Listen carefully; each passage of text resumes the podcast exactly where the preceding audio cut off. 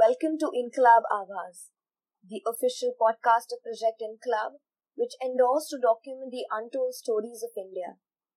We wish to look beyond the mainstream stories that eclipse the grassroots and instead capture the stories that were overshadowed in all their glory. In this episode of the podcast, we are in conversation with Kusumji, the president of the All India Network of Sex Workers. Prostitution in India has existed in many forms for centuries and continues to be relevant today, albeit in a hush stigmatized way. Much of the conversation tends to lean in one direction, but as we all know, every story has two sides. We present to you that side today with Kusumji and her point of view. With her, we discuss the life of sex workers and their perception towards their job and society. We like to inform the audience that the language used in this episode is Hindi, but we will certainly provide a version with English subtitles on our YouTube channel. This episode of Inkalab Avaz is very close to everyone at Project Inkalab, and we hope that you, the listeners, also like it.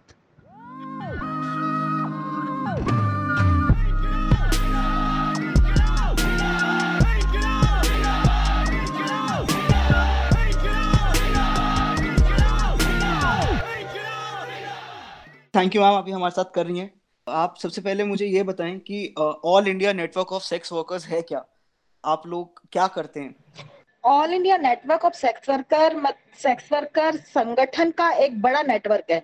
जैसे हर state में हमारी sex worker बहनों ने अपने CBOs बनाए हुए community based organisation उन्हीं community based organisation का ये नेटवर्क है। सभी सीबीओ मिलके इसमें अपना अपना रजिस्ट्रेशन कराते हैं। कि भाई हम इस नेटवर्क से जुड़े ताकि हमारे साथ किसी भी तरह की कोई प्रॉब्लम आ रही है, चाहे वो हेल्थ को लेके आ रही है, चाहे हमारे लाइवलीहुड को लेके आ रही है सोशल सिक्योरिटी को लेके आ रही है तो इस नेटवर्क के ज़रिए हम अपनी अपनी जो मदद है वो ले सकते हैं या खुद को इतना डेवलप कर सकते हैं कि हम खुद जाके अपने लिए सरकार से या पॉलिसी मेकर से या किसी से भी हम बात कर सकते हैं। तो all India network of sex worker सभी बहनों का अपना एक नेटवर्क है। जैसे हमारे पास देश के सोलह राज्यों के नब्बे से ज़्यादा सीबीओ नेटवर्क के मेंबर है जिसमें दो लाख सेक्स वर्कर ट्रांसजेंडर और एमएसएम शामिल हैं मैम मदद से क्या मतलब है आपका कि हाँ मदद से मेरा मतलब है कि सेक्स वर्कर अपना काम कर रही हैं सेक्स वर्क कर रही हैं पैसा कमाती हैं अपने बच्चों का पेट हम्म। भरती है अपना परिवार चलाती है पर उनको वो हाँ। चीज़ें नहीं मिल पाती जो हमारे देश में एक महिला को मिलती है ठीक है हर जगह हाँ। उनके साथ हिंसा होना उनके साथ ब, आ, स, आ, क्या कहते हैं स्टिग्मा होना, उनके काम को लेके, उनको बार बार ताने देना जाना, उनके काम को गंदा काम कहा जाना, या सेक्स वर्कर के बच्चों को स्कूल में, अगर उनके बच्चों को स्कूल में एडमिशन हो जाता है पता लगता है कि ब्रोथल का बच्चा है, चाहे वो जीपी रोड का बच्चा है, चाहे वो सोनागाछी का बच्चा है, कमाठीपुरा का बच्चा है तो उसके साथ एक स्टिग्मा शुरू हो जाता है कि ये वहाँ से आया है सेक्स वर्कर का बच्चा है, इसके बाप का क्या नाम है? तो उन सब चीज़ों को खत्म करने के लिए हम उनकी मदद करते हैं। इस तरह की कि भाई कमा तो हम रहे हैं, पर कमाने के साथ साथ हमारे साथ बहुत सारी चीज़ें जुड़ी हुई है। अगर हम कहीं पे अपने लिए कुछ सोशल स्कीम लेने जा रहे हैं, ठीक है? वहाँ पे बोला जाता है कि आपके पास ये डॉक्यूमेंट्स नहीं है, ये नहीं है, आपके बच्चे का बाप का नाम नहीं है, आपके माता पिता का खुद का नाम नहीं है अपना आपका कोई घर नहीं है तो सारे जो बैरियर होते हैं सरकार के कोई भी स्कीम लेने के लिए, है ना? तो उस बैरियर को कैसे खत्म किया जाए, उसको कैसे सरकार से एडवोकेसी की जाए डिपार्टमेंट के लोगों से कैसे एडवोकेसी की जाए? अगर पुलिस का कोई अत्याचार हो रहा है ब्रोथल्स पे या सेक्स वर्कर बहने जा खड़ी होती है काम के लिए सोलर अपने क्लाइंट लेने के लिए, वहाँ अगर पुलिस या कोई गुंडा परेशान कर रहा है तो किस तरीके से हम पुलिस में जाके अपने संगठन के साथ अपनी कंप्लेंट लिखवा सकते हैं? अगर संगठन की नहीं सुन रहे, अगर मैं दिल्ली में हूँ और मेरे संगठन की पुलिस बात नहीं सुन रही तो नेटवर्क अपनी आप आके कैसे हमारी मदद करता है? या जो नेटवर्क के सीनियर लीडर है, वो किस तरीके से हमें सिखाते हैं कि हम कैसे जाके सरकार के साथ पुलिस के साथ कैसे एडवोकेसी करें और अपनी प्रॉब्लम्स को और जो हमारे अधिकार है एज ए एक महिला उनको हम कैसे ले सकते हैं? तो ये नेटवर्क का काम है। मैम इससे पहले मैं बाकी सवाल पूछूँ। मेरे को आपसे ये पूछना है कि आप इस नेटवर्क से कैसे जुड़ी अब आप इसकी प्रेसिडेंट हैं। कुछ कुछ इस हाँ बारे में बताएँ मुझे। मैं 2006 से एच के प्रोजेक्ट में काम करती थी। तब मैं खुद इस फ़ील्ड में नहीं थी। मैं जाती थी कम्युनिटी को एच एड्स के प्रोग्राम में काम था कि कम्युनिटी को कॉन्डम प्रोवाइड करना सेफ़ सेक्स के बारे में बताना, उनको एच टेस्ट कराना। इतना ही पता था कि हम गए हॉटस्पॉट पे, हम होम बेस्ड सेक्स वर्कर के साथ काम करते थे दिल्ली में। तो हम गए हॉटस्पॉट पे, पहले तो बहुत डर लगता था कैसी जगह जाना, क्या करना। तो इतने साल करने के बाद फिर मैंने 2009 में एक दूसरा ऑर्गेनाइजेशन ज्वाइन किया, जो भी एच एड्स पे काम कर था, सवेरा करके। तो सवेरा के जो पीडी थे, वो इनके एडवाइजरी बोर्ड के मेंबर थे। तो जब दिल्ली में कभी भी नेटवर्क की मीटिंग होती थी तो हम सब लोग भी जाते थे सेक्स वर्कर बहनों को लेके। और 2009 आते आते मैं भी खुद कब सेक्स वर्क में आ गई, मुझे खुद पता नहीं लगा। ठीक है? हाँ तो जब नेटवर्क की मीटिंग होती थी और हम जाते थे तो वहाँ पे जब और स्टेट के सेक्स वर्कर आके, जैसे साउथ की सेक्स वर्कर हो गई, जैसे कैलकाटा की सेक्स वर्कर हो गई यहाँ से बिहार से सेक्स वर्कर आ रही है और वो मंच पे खड़ी होकर अपनी बात बोल रही है कि हाँ मैं एक सेक्स वर्कर हूँ मेरे साथ ये प्रॉब्लम है। तो मेरे दिमाग में भी आने लगा, यार, इतनी सारी प्रॉब्लम तो हमारे जो दिल्ली की होम बेस्ड सेक्स वर्कर है, उनको भी है। तब तक हमारा, मेरा ब्रोथल पे आना जाना कभी था ही नहीं, मैंने कभी जीबी रोड देखा ही नहीं था, नाम ही सुना था 2010 तक। तो तब जब ट्रेनिंग शुरू हुई एनएसडब्ल्यू के लोग आके ट्रेनिंग करते थे, बातें करते थे तो हम भी जाते थे सेक्स वर्कर बहनों को लेकर वहाँ पे हम बात करते थे और जब मैंने वहाँ पे बात करना शुरू किया ग्रास रूट पे जो मैंने 2006 से और 2009 तक जो कम्युनिटी की प्रॉब्लम्स देखी थी, कि उनके बच्चों की क्या स्थिति है, पैसा कमाने के बाद भी वो लोग वो चीज़ें नहीं ले पाते जो उनके अधिकार है। मेरी कमाई, मेरा काम एक तरफ़ है, पर जो एज ए वुमन मेरा जो इस देश का अधिकार है, एक महिला होने के नाते वो नहीं मिल रहा है। कहीं ना कहीं वो छिन जाता है मेरे काम को लेके। तो वो सारी चीज़ें जब हम, मैं बताने लगी और मेरी वॉइस को लोग सुनने लगे और उन्हें लगा कि हाँ भाई ये किसी मुद्दे को अच्छे से बात करती है और चीज़ों को, वो ही चीज़ रख रही है जो है हकीकत में ग्रास रूट पे जो दिक्कतें हैं बहनों को। तो इस तरीके से पहले मुझे ऑर्गेनाइजेशन का जनरल सेक्रेटरी बनाया गया और 2015 में मैं जनरल सेक्रेटरी बनी और उसके बाद 2016 से मैं प्रेसिडेंट हूँ। मैम जो प्रोस्टिट्यूशन है या जो हमारे प्रोस्टिट्यूशन का इस्तेमाल ना करें तो बहुत अच्छा रहेगा शुभम जी। हाँ हाँ एग्जैक्टली क्योंकि exactly, इतनी हमारी मेहनत पे पानी मत फेरिए हाँ यौन कर्म बोल दीजिए exactly, बोल दीजिए। हाँ से मैं कह रहा हूँ जो जो लोग रोज़मर्रा में भाषा इस्तेमाल करते हैं हाँ हाँ धंधे वाली और प्रोस्टिट्यूशन हाँ जी। उसके उसके किसी ने मेरे को ये कहा कि उन्हें प्रोस्टिट्यूशन को वैश्यवृत्ति भी कहा जाता है मेरे को आज से पहले हाँ वैश्यवृत्ति यौन कर्म सेक्स वर्क हाँ। क्या हम क्या हम इस कॉन्वर्सेशन में इस बातचीत के दौरान वैश्यवृत्ति शब्द का इस्तेमाल कर सकते हैं?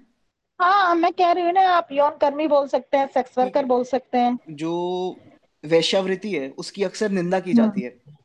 मतलब कुछ कहते हैं कि ये नैतिक रूप से गलत है जबकि कुछ कहते हैं कि ये महिलाओं के लिए कमाने का एक स्रोत है। उसी समय कुछ लोगों का दावा ये है कि ये सही भी नहीं है। और पर ऐसा पर अगर आ, हमारे इतिहास को उठा के देखा जाए तो आ, ये पैसे कमाने के सबसे पहले तरीकों में से एक है। जी। इसके बारे में आपकी क्या राय है? क्योंकि मैं ये बिल्कुल जानना चाहता हूँ कि जैसा काम सबका अपना काम है और हम्म। पर लोग उस काम अगर ये काम हमारे समाज में हो रहा है और ये एक्सेप्टेबल भी है और लोग कर भी रहे हैं तो फिर हमारे मन में उसको लेके ऐसी अजीब सी भावना क्यों हो जाती है? मैं आपको बताती जैसे आपने बोला कि अगर इतिहास उठा के देखते तो अगर हमने इतिहास मैंने तो पढ़ा नहीं पर जब जितना मैंने फ़िल्मों में देखा है या मैंने नाटक देखे हैं कभी कुछ कुछ पढ़ लिया तो उससे मुझे पता इतना पता था कि जब मेरे को खुद नहीं पता था कि सेक्स वर्क क्या है जीबी रोड क्या है, क्यों ये महिलाएँ ऐसा काम करती है, मुझे कुछ नहीं पता था, पर इतना ज़रूर पता था कि हाँ भाई पुराने समय में राजा महाराजाओं के यहाँ नृत्य नृत्य करने वाली होती थी, जो मनोरंजन का साधन थी उस जमाने में, ठीक है ना? है, बहुत सी महिलाएँ थी जो जाके लोगों के घर गाना बजाना या किसी ने अपने घरों में गाना बजाना, लोग आते थे, वहाँ एंजॉय करते थे और जाते थे, और कब वो वो पूरा पैटर्न बदल के सेक्स वर्क में आ गया, इस दौर में। है ना? आप समझ रहे हैं क्योंकि जितने भी मुजरे वाली थी वो सिर्फ़ किसी जमाने में सिर्फ़ वो मुजरा करती थी। शायद वो फिजिकली रिलेशन किसी के साथ नहीं बनाती थी। हाँ तहजीब से बात करना तो लोगों को अच्छा लगता था वहाँ जाके टाइम स्पेंड करना उनका देखना उनके बातचीत का तरीका है ना? वो सब उन लोग उस समय नवाबों को या राजा महाराजाओं को पसंद था तो वो उनको बुलाते थे जाते थे। लोगों की शादियों में भी आती थी। किसी जमाने में मुजरा करने, भाई जब तक शादी है जब तक मेहमानों के मनोरंजन के लिए मुजरे वाली आई हुई है। और मुजरे का पैटर्न बदल के कब सेक्स वर्क में आगे पता ही नहीं लगा। और आज सेक्स वर्क को लोग एक्सेप्ट भी करते हैं और नहीं भी करते हैं। दो तरह के लोग हैं हमारे देश में। इस दुनिया में कहें तो मैं देश की बात नहीं करूँगी, इस दुनिया में कि कुछ लोग एक्सेप्ट करते हैं कि, और कुछ लोगों का ये भी कहना है कि मुझे बहुत अजीब लगता है कि जब लोग कहते हैं कि कमाई का अच्छा साधन है इजी मनी का साधन है पर लोगों को नहीं पता कि जब सेक्स वर्क में आते हैं तो इजी मनी कहना बहुत आसान है, पर इसके साथ जो समस्याएँ जुड़ी हुई है, लोग उनको नहीं देखते हैं। बस ये कहा कि गई होंगी, अपने कपड़े उतारे और काम किया और पैसे ले लिए। हज़ार पाँच सौ, दो हज़ार आराम से कमा लेती हैं। पर उसके साथ कितनी दिक्कतें जुड़ी हुई है, आप देखेंगे कि एक ब्रोथल पे एक दीदी को कमाने के लिए कितने लोगों के बीच से आना पड़ता है। ठीक है, उन्हें अपना घर छोड़ना पड़ता है, अपने परिवार छोड़ना पड़ता है। है उस जगह जाके रह रही है जहाँ पे उनको ठीक से खाना, पीना कुछ भी नहीं मिल पाता है। अपने परिवार से वो नहीं मिल पाती है सालों तक। तब भी उनको पता है कि उनको कमाना है और हमें अपना परिवार चलाना। होम बेस में देखेंगे अगर मैं होम बेस सेक्स वर्कर की बात करती हूँ तो जब दी, लड़कियाँ, बहनें जब इस काम में आती तो उनको इतनी परेशानी के चलते इस काम में आना पड़ता है कि जब वो अपना गाँव घर छोड़ के जब शहर में लोग कमाने आते तो ऐसा लगता है कि शहर में कमाना आसान है। अगर वो अपने पति के साथ आई हैं, या अपने फैमिली के साथ वो लड़कियाँ आ गई हैं दिल्ली में, या किसी भी बड़े शहर में कमाने के लिए तो जब काम नहीं मिलता और अपना मकान नहीं होता, किराया भी देना है बिजली का बिल भी देना है बहुत सारी चीज़ें होती है। और परिवार का जो सदस्य कमाने के लिए है, उसको मात्र पाँच दस हज़ार की नौकरी यहाँ किसी भी फैक्ट्री में वो कर रहा है तो कहाँ से परिवार चलेगा, आप बताइए? और जब वो लड़की मजबूरी में वो महिला देख रही है कि मेरा पति कमा रहा है उसमें मुझे मकान का किराया देना मुझे बच्चों को भी पढ़ाना है। है मुझे दवाइयों का भी खर्चा देखना है या घर में कोई हारी बीमारी या कुछ भी हो गया है तो तो वो नहीं हो रहा है तो उसको मजबूरी में सेक्स वर्क में आना पड़ता है अपनी मर्ज़ी से। और जब वो सेक्स वर्क में आती है तो उससे कितने चीज़ों का डर है क्योंकि वो छुप के करती है उसे लगता है कि कहीं मेरे पति को ना पता लग जाए। कहीं मेरे मकान मालिक को ना पता लग जाए कि मैं रोज सुबह कहाँ जाती हूँ और दो तीन घंटे में मैं कहाँ से वापस आ जाती हूँ। कहीं मेरे बच्चों को ना पता लग जाए, ठीक है? सबसे बड़ा खतरा डर ये है। उसके बाद जहाँ बैठ के वो सेक्स वर्क कर रही है, वहाँ पे आने जाने वालों का, लोगों का तानेबाजी उसको सुननी पड़ती है। कोई गुंडा आ रहा है तो वो परेशान करता है है ना? उस तरीके से बहुत सारी चीज़ों का सामना करके तब वो इजी मनी उसके पास आती है। उस इजी मनी में से भी जहाँ जो वो बैठ रही है, दीदी उसको भी देना है कि भाई वो रिस्क ले रही है, उसको बिठा रही है, उसको काम दे रही है। है ना? या वो खुद अपना काम लेके जा रही है। जगह तो चाहिए ना सेक्स वर्क करने के लिए, किसी का घर तो चाहिए ना, अपने घर पे तो कर नहीं सकती। तो वहाँ भी उसको पैसा देना पड़ता है किराया। दस मिनट का, आधे घंटे का, जितनी देर आप रहेंगे, उतनी देर उतना उसको वहाँ पैसा देना पड़ता है। तो ये इजी मनी नहीं है। इसके साथ बहुत सारी दिक्कतें, पुलिस का डर है। अगर पुलिस ने उठा लिया तो क्या करेंगे? तो बहुत सारी चीज़ें इसमें जुड़ी हुई हैं। तो हम इसको इजी मनी ना कहें तो पर ये कहें कि बहुत मेहनत करके एक औरत अपना शरीर किसी को देती है उसके बदले में कुछ पैसा मिलता है जिससे वो अपना परिवार चला पाती है। मैम जैसे आप इतने सालों से सेक्स वर्कर्स के साथ जुड़ी हुई हैं उनकी मदद कर रही हैं तो क्या आप जो हमारे लोग जो हमें सुन रहे हैं क्या आप उनके लिए एक आ, तस्वीर पेंट कर सकती हैं अपने शब्दों से कि एक आम जो आदमी कभी गया नहीं जिसने कभी ये सब देखा नहीं है? हम्म, हम्म। मतलब हम बात कर रहे हैं उस आदमी की हमारी कभी सेक्स जो कभी सेक्स जिसने कभी सिर्फ़ पता है अच्छा क्या ऐसी महिलाएँ होती हैं चीज़ हाँ. है और पिक्चर और हिंदी सिनेमा ने और हम्म। मैं हिंदी नहीं मैं तो भारतीय सिनेमा ही ऐसे कहूँगा उन्होंने इस चीज़ को इतना खराब तरीके से दर्शाया है हमेशा जी, जी. कि चाहे वो सेक्स वर्कर की फिर कोई भी फ़ील्ड हो मतलब वो हाई हाई हाँ, हाँ. भी हो सकते हैं हाई हायर क्लास हो चाहे वो लोअर क्लास हो चाहे वो क्लास हो चाहे वो कितनी जैसे आपने कहा वो कितनी मेहनत कितनी संघर्ष कर रहे हो बट अल्टीमेटली दिखाए यही गए कि वो हम्म। उनके लिए सारी चीज़ें बहुत आसान है क्योंकि वो अपने जिस्म का इस्तेमाल हाँ. हाँ. तो मैं बस जो आदमी ये सुन रहा है और जो जो कभी फ़र्ज़ करें कि जीबी रोड पे कभी गया नहीं है उससे अगर आप ये बताना चाहें कि एक दिन की जीबी रोड का माहौल कैसा होता है सबसे पहले तो मैं आपसे यही शुरू करना चाहूँगा कि जो जैसा पिक्चरों में दिखाया जाता है क्या वैसा ही होता है या उससे कुछ अलग होता है कैसा होता है जी. ए, एक दिन का माहौल? देखो जब मैंने भी फ़िल्मों में देखा था तो मुझे भी लगा था कि कुछ इसी प्रकार के बोथल ब्रोथल होंगे। हाँ ये पता है कि लड़कियाँ सच संवर के खड़ी होती है क्लाइंट आता है है? या दीदियाँ उनको ज़बरदस्ती खड़ी करती हैं। पर मैं जब से मैं जाने लगी हूँ जीबी रोड पे 2010 के बाद आठ आठ नौ साल हो गए मैंने कभी भी वहाँ पे ऐसे नहीं देखा कि कोई लड़की परेशान है या वो कह रही हो कि मुझे ज़बरदस्ती यहाँ रखा गया मतलब एक है कि उनके साथ ये दिक्कत है कि यहाँ पे कोई सरकार का आदमी हमें पूछने नहीं आ रहा है। ठीक है? वो खड़ी हुई है, अपने रूम में बैठी है क्लाइंट आया है, उसने पसंद किया है लड़की को जो उसको चाहिए, उसके साथ गया है, अपना काम किया है, बाहर आ गया, उसको पैसा मिला है, जिसमें से जो जहाँ जहाँ का किराया होता है, क्योंकि वहाँ पे वो किराया ही देती है। ठीक है ना? जीबी रोड पे भी किराया देती है, वहाँ पे एक मिनी, एक चार्ज है जो वो क्लाइंट को देना होता है फिक्स चार्ज है वो। उसके हाँ अलावा अंदर उसकी जो टिप होती है वो उसकी अपनी होती है। पर उस काम का उसको जो दीदी होती है जो वहाँ की ओनर होती है वो उसको उसका हिसाब पंद्रह बीस दिन में कर देती है जितना उसका डेली का काम होता है। कई दीदियों का डेली काम भी नहीं होता है तब भी उनको वहाँ रहना पड़ता है। किराया भी देना पड़ता है क्योंकि कई क्लाइंटों की अपनी अपनी डिमांड होती है। तो पिक्चर ऐसी है कि एक महिला है, अपना शहर, अपना घर, अपना गाँव छोड़ के दूसरे शहर में कमाने के लिए आई हुई है। वो सच संवर के खड़ी है क्लाइंट आता है, वो उसको नहीं पसंद करता है, किसी और को पसंद कर लेता है। मतलब कि जैसे कि हम देख रहे हैं, जैसे कि मैं आपको एक छोटा सा एग्ज़ाम्पल देती हूँ, जो मैं, मेरा मेरा तजुर्बा है अभी तक का भी। जब मैं जीबी रोड जाती तो ऐसा लगता है कि जैसे हम चार पाँच लोग कुछ सामान बेच रहे हैं बाज़ार में। देखते हैं ना आप? हाँ जी। सब्ज़ी बेच रहे हैं या कुछ भी प्रोडक्ट हम बाज़ार में लेके खड़े हैं। तो एक के पास चार ग्राहक हैं और एक के पास एक भी नहीं है। और उसकी आँखों में वो एक लालसा होती है कि हाँ शायद मेरे पास भी वो आ जाता, कोई आ जाता तो मेरी भी कमाई हो जाती थी। तो इस तरीके का ही माहौल वहाँ पे है। वहाँ भी आपको कई बार क्लाइंट को बुलाना पड़ता है कि आ जाओ बाबू, सोना बाबू, ये करूँगी, वो करूँगी। इस तरीके से क्लाइंट को होना पड़ता है। तब जाके क्लाइंट आता है और कई बार ऐसा होता है कि अंदर घुसने के बाद क्लाइंट वापस लौट के बाहर निकल के आ जाता है। कि मेरे को तो पसंद नहीं आई है। बाहर से तो अच्छी लग रही थी पर अंदर बेड पे तो मुझे पसंद नहीं आई है। तो इस तरह की भी चीज़ें रोज होती है जीबी रोड पे भी होती है होम बेस में भी होती है। तो ये सब चीज़ें चलती रहती है। रोज वो ये स्ट्रगल है अपने घर की परेशानियाँ अपनी खुद की परेशानियों को दबा के एक सेक्स वर्कर उस बंदे को खुश करती है जो उसको कुछ पैसा देगा और उस उम्मीद से खुश करती है कि वो दोबारा सिर्फ़ मेरे पास आएगा। एक चीज़ मैं आपको बताना चाहती हूँ जो क्लाइंट आ रहा है हमारे पास जो बंदा आ रहा है हमारे पास वो हमारे पास सिर्फ़ सेक्स करने के लिए आ रहा है। वो हमारे पास बहुत सारी परेशानियाँ लेके आ रहा है। वो अपनी परेशानी को हमारे पास छोड़ के जाता है। समझ रहे हैं आप?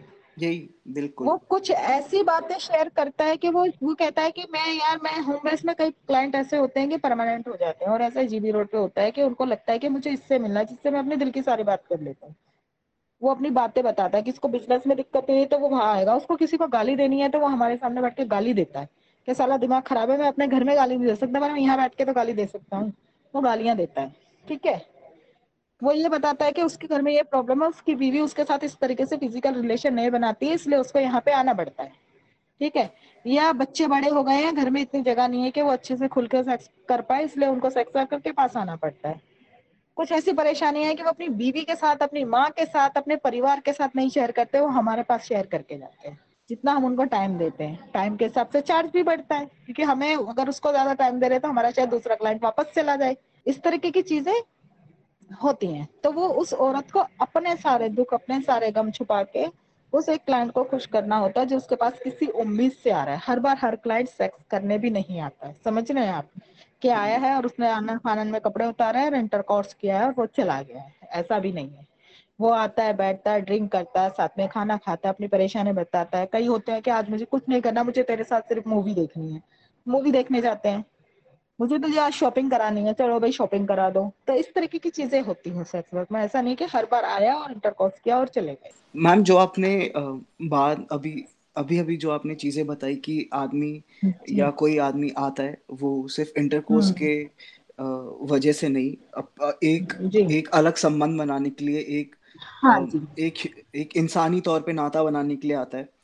तो जो। लोग वहाँ काम कर रहे होते हैं क्या उनके ऊपर ऐसी कोई ऐसी कोई जो अनकहा नियम है उन ब्रोथल्स का कि आप अपने क्लाइंट के साथ ऐसी निजी दोस्ती नहीं बना सकते। आपको अपने क्लाइंट के साथ सिर्फ़ जितने आपके काम है उतने तक ही सीमित रहे सीमित रहे आपका नाता उनसे। इस इस तरीके का कोई नियम होता है क्या मैम वो नियम हर जगह है। वो नियम होम बेस में भी लेंगे आप इंडिविजुअली अगर मैं किसी कोई अपना क्लाइंट मुझे दे रहा हूँ ठीक है? अगर कोई क्लाइंट आ रहा है तो हर कोई नहीं चाहेगा कि वो मेरे से पर्सनल हो। इस तरीके से पर्सनल कि वो सिर्फ़ मेरे पास आए फिर वो उस बीच वाले क्लाइंट बीच वाला जो बिचौलिया है, उसे भी साइड कर दे। चाहे उसको दलाल बोले, चाहे उसको ओनर बोले या किसी को बोले, हर कोई नहीं चाहता। पर जब रूम में जाते हैं तो चार्ज जब मिलता है तो उनको लगता है कि ज़्यादा चार्ज मिल रहा है तो कुछ देर बैठा है तो बैठे रहने दीजिए। या जो नाइट लगाने वाली लड़कियाँ हैं।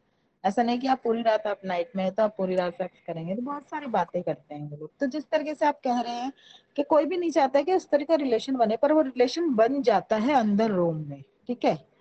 कई क्लाइंट होते हैं कि वो पूछते हैं कि दीदी ने जो जैसे कोई दीदी होती है उससे पूछे कि भाई तुम कितने पैसे मिलते हैं? तो भाई दीदी इतने देती है मुझे और रूम का चार्ज इतना लेती है। तो क्लाइंट खुश होकर उससे अच्छी टिप दे जाता है। कई बार उसको शॉपिंग कराने के बहाने से घुमा के ले जा ले जाता है।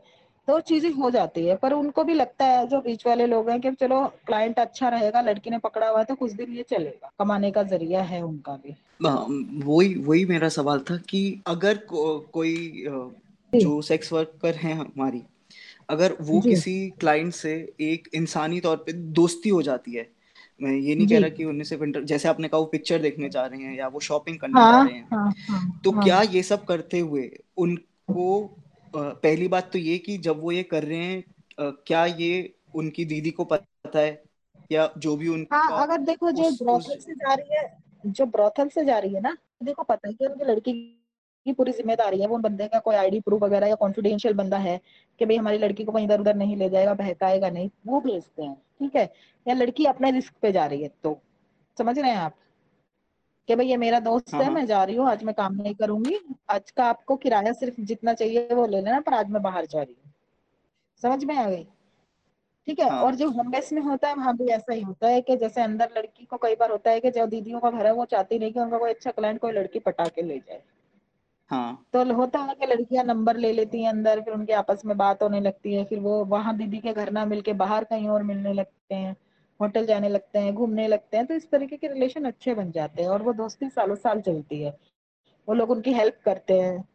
उनका कभी कभी मिलने भी नहीं आते तो उनके अकाउंट में पैसे भी डाल देते हैं। उसने फ़ोन कर दिया कि मुझे ये दिक्कत है तो कई बार के मकान का किराया देना है या बच्चों के स्कूल की फ़ीस देनी है तो इस तरह की मदद कर देते हैं बिना फ़िज़िकल रिलेशन बनाए। फ़िज़िकल रिलेशन बनाए बिना ही बहुत सारे क्लाइंट इतने अच्छे रिलेशन हो जाते हैं कि वो मदद कर। तो मैम इस तरीके की बातें कोई क्यों नहीं बताता है? मतलब ये सारी ज, अगर जितनी जितनी भी मीडिया है जितनी भी पिक्चरें हैं जितना भी जो भी कोई इस बारे में लिख रहा है वो सब लोग हाँ, जितनी भी मीडिया है या कोई भी चैनल है या बुरी तस्वीर ही दिखाता है क्योंकि बुरा हाँ, काम को अगर जितना बुरा दिखाएँगे हाँ।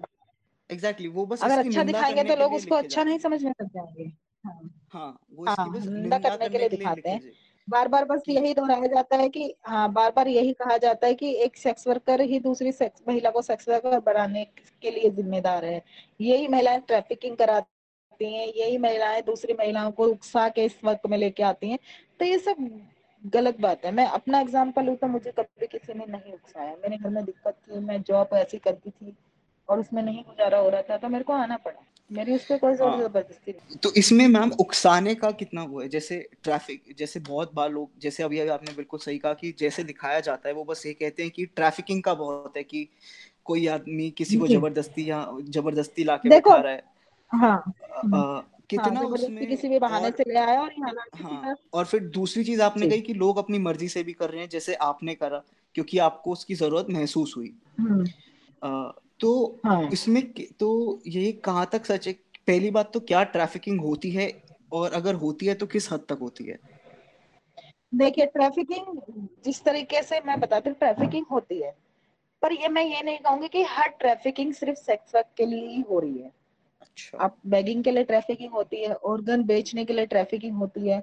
है बाल मजदूरी के लिए ट्रैफिकिंग होती है। कितनी चीज़ों के लिए पर ट्रैफिकिंग को सीधा सीधा लोग उठा के सेक्स वर्क से जोड़ देते हैं। कि जिसने भी ट्रैफिकिंग किया वो उस औरत को या उस बच्ची को सेक्स वर्क में ही डालेगा। पर मैं एक बात बोलना चाहूँगी, पता नहीं बहुत से लोग मुझसे सहमत होंगे या नहीं होंगे कि मेड से आप कब तक ज़बरदस्ती काम करा सकते हैं। अगर आप मुझे कहीं से लेके आ गए और मुझे बंद रखा है एक महीना, उसके बाद आपने मुझे छोड़ दिया काम करने के लिए और मैं भी कर रही हूँ, ज़बरदस्ती जा रही हूँ, मजबूरी है मेरी कि मेरे को अब कोई रास्ता ही नहीं है बाहर निकलने का, पर वो लिमिट कब तक? हाँ जी वही। फिर भी बहुत सारी बहनें हैं इतने लोगों को हाँ बहुत सारी लड़कियाँ हैं कि ब्रोथल से उठाई जाती हैं ट्रैफिकिंग होती है जब पुलिस उनको ट्रैफिकिंग के नाम पे उठा के ले जाती है और उनको रिहेबिलिटेशन होम में डाल देती है। तो आ, अगर हम रिहेबिलिटेशन होम से अगर हम डाटा मांगते हैं कि कितनी लड़कियों को आपने ब्रोथल से उठाया पूरे देश में और कितनी लड़कियाँ वापस अपने घर गई हैं और कितनी लड़कियाँ और कोई जॉब में लग गई हैं। कोई डाटा नहीं हुआ क्योंकि उसमें से आधी से ज़्यादा लड़कियाँ रिहेबिलिटेशन होम से निकल के वापस दोबारा सेक्स वर्क में आ जाती है। uh, क्या उसकी वजह यह है कि उन्हें और कोई काम नहीं मिलता? या फिर उसकी वजह यह है कि उन्हें और कोई काम नहीं मिलता। तो या फिर उन्हें हम्म। वही वही काम में एक एक जॉब सेटिस्फैक्शन हो जाती है अगर मैं भी कुछ कर रहा हूँ। हाँ वही है कि देखो अगर आप किसी भी देहात से ले आई गई है ना? हाँ। आप पढ़ी लिखी नहीं है। आप अगर दिल्ली में आ गई हैं या किसी और बड़े शहर में बॉम्बे चली गई हैं हाँ। आपको क्या लग रहा है कि किराए पर रहना इतना आसान है? या हम जहाँ पे काम करें पाँच दस हज़ार में हम अपना सब कुछ कर लेंगे क्या? तो वो ही जब गुजारा नहीं चलता है लोगों का उनका कोई ऑप्शन नहीं मिलता तो उनको लगता है कि हम एक्स्ट्रा में कुछ करें। बहुत सारी दीदियाँ हैं, जब हम उनसे पूछते हैं कि क्या मैं भी एज ए मुझे भी कोई पूछे कि क्या आपने कभी कोई काम नहीं किया? अरे, मैं तो काम कर रही थी उसके काम के साथ साथ भी करना पड़ा? या बहुत सारी दीदियाँ जब बोलती हैं कि मैं गई थी, मैं फला जगह काम कर रही थी, मैं फला फैक्ट्री में काम कर रही थी और वहाँ के मालिक की या वहाँ के जो सुपरवाइजर था, उसकी नज़र मुझ पे थी और वो मुझको बोलता था कि रात में तू दो घंटे ओवर टाइम नहीं लगाएगी तो एक घंटा मुझे देगी, तेरे दो दो घंटे ओवर टाइम के पैसे मैं तुझे दे दूँगा।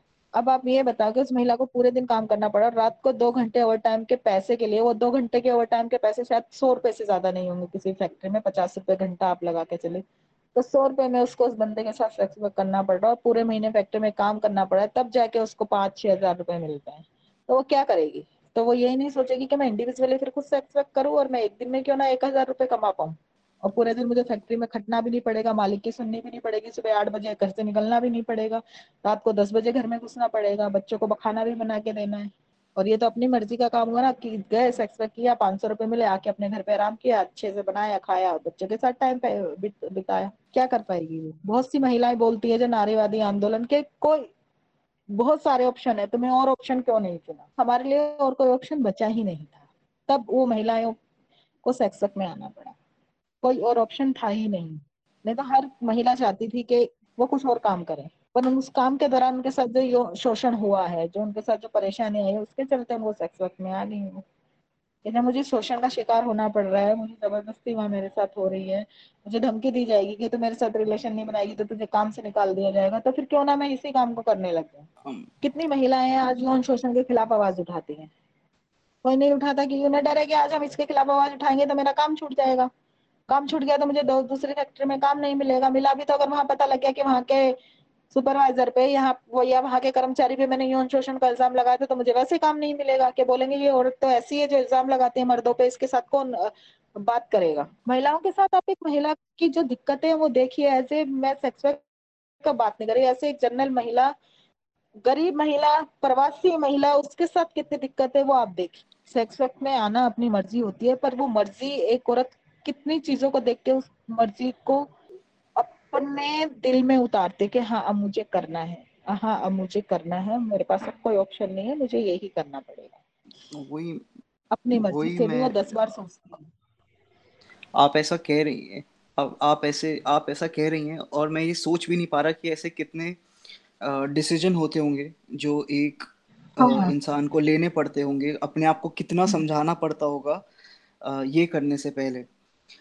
खासकर हमारे जैसे बहुत आसान है हाँ हमारे बहुत हमारे जैसे देश में कहना आसान है शुरू से लेके बड़े होने तक जब तक आदमी वो डिसीज़न नहीं लेता उसे सिर्फ़ वही सिखाया हाँ। जा रहा है कि ये गलत है ये अननेचुरल है ऐसा कभी कोई नहीं करता कभी और वो गलत ही काम उसके लिए किसी दिन अच्छा काम बन जाता है हाँ। हाँ तो मैम जैसे अब हम इस पॉडकास्ट के एंड की तरफ़ बढ़ रहे हैं तो मेरे कुछ जो आखिरी के दो सवाल हैं वो ये हैं कि एक sex workers as a community को हम लोगों से हम हम लोग जब मैं हम लोग कह रहा हूँ तो मैं बाकी के सब लोग सिर्फ़ एक मैं ये हाँ, नहीं कह रहा हाँ, मैं ये नहीं कह रहा कि सेक्स वर्कर्स को A I N S W से क्या उम्मीद है।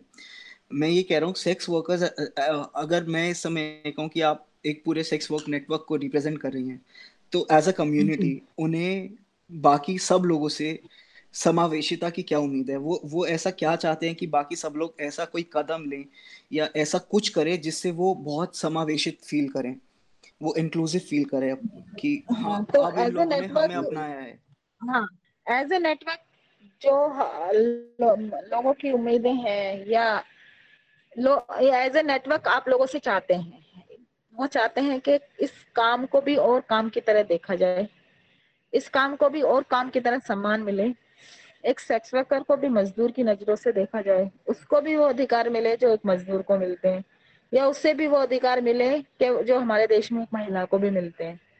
क्योंकि जब तक सेक्स वर्क को काम सेक्स वर्क को वर्क की नज़रों से नहीं देखा जाएगा, तब तक उन महिलाओं के साथ ये सब शोषण स्टिग्मा हिंसा होती ही रहेगी। जब तक समाज इस काम को नहीं स्वीकारेगा या सरकार इसके हमारे देश में सेक्स वर्क को जब तक डीक्रिमिनलाइज नहीं किया जाएगा तब तक ये सब दिक्कतें आती रहेंगी और नेटवर्क की यही मुहिम है नेटवर्क का यही है कि हमारे काम को पहले डीक्रिमिनलाइज डीक्रिमिनलाइज किया जाए उसके बाद उसको लीगलाइज की तरफ़ मोड़ा जाए क्योंकि डीक्रिमिनलाइज हाँ। इसलिए ज़रूरी है कि आप एक चीज़ को गैर आपराधिक कर देंगे तो उसके साथ जो डर है, वो महिलाओं का खत्म हो जाएगा। वो खुल के सामने आएँगे। वो खुल के काम पर, कर पाएँगे। उस काम के साथ जो उनके साथ हिंसाएँ हो रही है, वो खुल के उसका रजिस्टर करा पाएँगे। वो सरकार से मदद ले पाएँगे। अभी भी बहुत सारी बहनें हैं जो छुप कर काम कर रही हैं। वो नेटवर्क से भी नहीं जुड़ना चाहती। उन्हें लगेगा कि हम, उन्हें लगता है कि नेटवर्क से जुड़ जाएँगे तो हमें हाईलाइट होना पड़ जाएगा नेटवर्क के साथ। पर हम तो छुप के काम कर रहे हैं, हम क्यों बताएँ? तो ये सारी चीज़ें जब तक आप हमारे देश में इस काम को सम्मान नहीं देंगे सेक्स वर्क को डीकमलाइज नहीं करेंगे तब तक दिक्कतें बनी रहेंगी बहनों के साथ और हमारी यही है सरकार से डिमांड है कि सेक्स वर्क को काम काम का दर्जा दिया जाए सेक्स वर्कर को मजदूर समझा जाए उन्हें वो सब अधिकार मिले जो एक मजदूर को मिलते हैं और सेक्स वर्क को डिक्रिमिनलाइज किया जाए।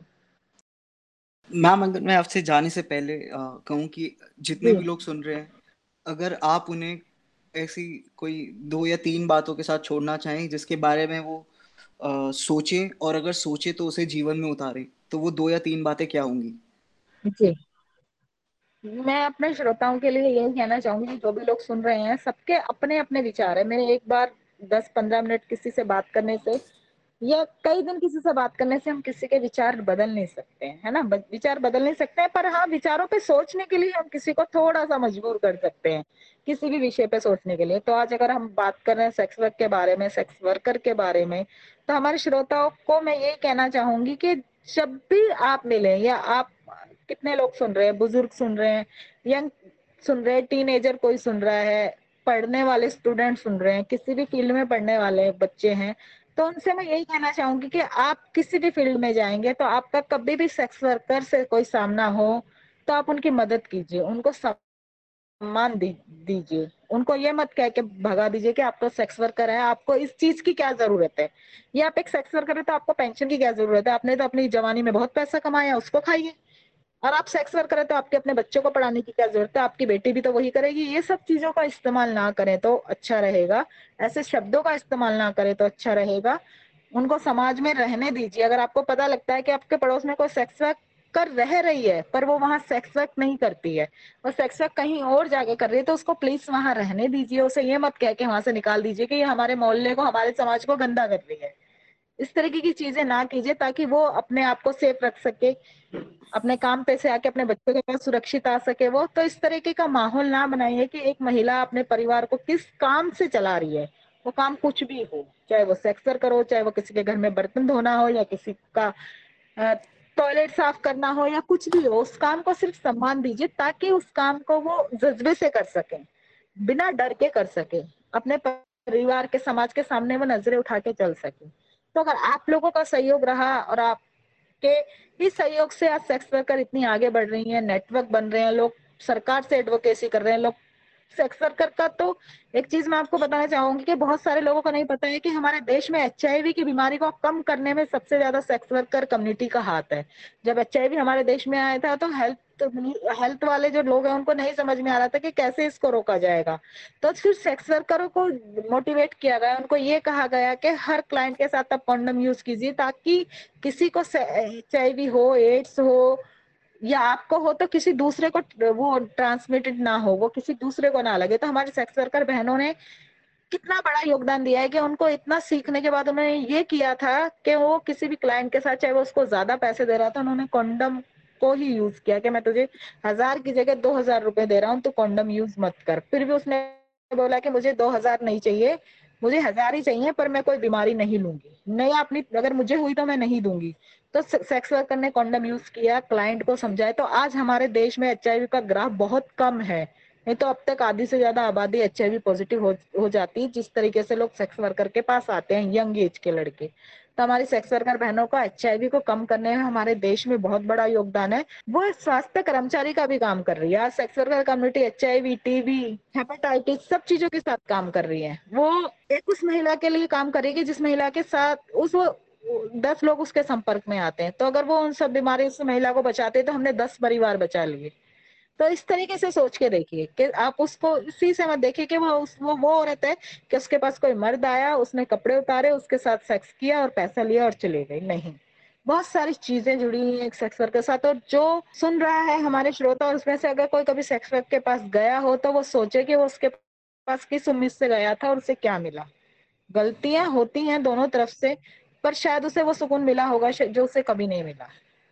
तो मैं ये कहना चाहूँगी कि अगर आपकी सोच बदलेगी तो सरकार इस देश में समान से जी पाएँगी अपने अधिकार ले पाएँगी अपने बच्चों को पढ़ा पाएँगी और अपने बच्चों को शायद अच्छी दिशा में लेके जा पाए। Thank you so much Kusum ji आपने इतना कुछ बताया आपने हमें। मेरे को मैं इतने सालों से ये ये चीज़ें कर रहा हूँ मीडिया से जुड़ी हुई। बट आज बहुत टाइम बाद मेरे को ऐसा लगा कि मैंने कुछ मैंने कुछ नया सीखा और कुछ नया जाना। क्योंकि जितने भी जितने भी मेरे दिमाग में ख्याल थे अजीब से विचार थे। एक तो सबसे पहले तो आपने उन सबको शब्द दिए। आपने जो चीज़ मेरे को लगता था कि अगर मैं किसी से कि जो ये मैं सोच रहा हूँ क्या कोई और भी ये सोचता होगा? या आ, कोई या मैं किसी को कहूँगा तो कोई मुझे एक अजीब सा डर होता है दिमाग में कि कोई ये ना कहने लगे कि तुम क्यों इतनी की इतनी तरफदारी कर रहे हो? या कुछ ऐसा करके। हम्म, तो तब मैं अपनी तो तब मैं अपने आप को जस्टिफाई कैसे करूँगा कि ये मैं इसीलिए कर रहा था? जी तो बहुत बहुत थैंक यू कुसुम जी ये एपिसोड करने के लिए With this, we wrap up today's episode of the podcast. Thank you so much for joining us and stay tuned to get acquainted with the lesser known human stories of India. Make sure that you're following Project and Club on all our social media platforms. Oh. Oh.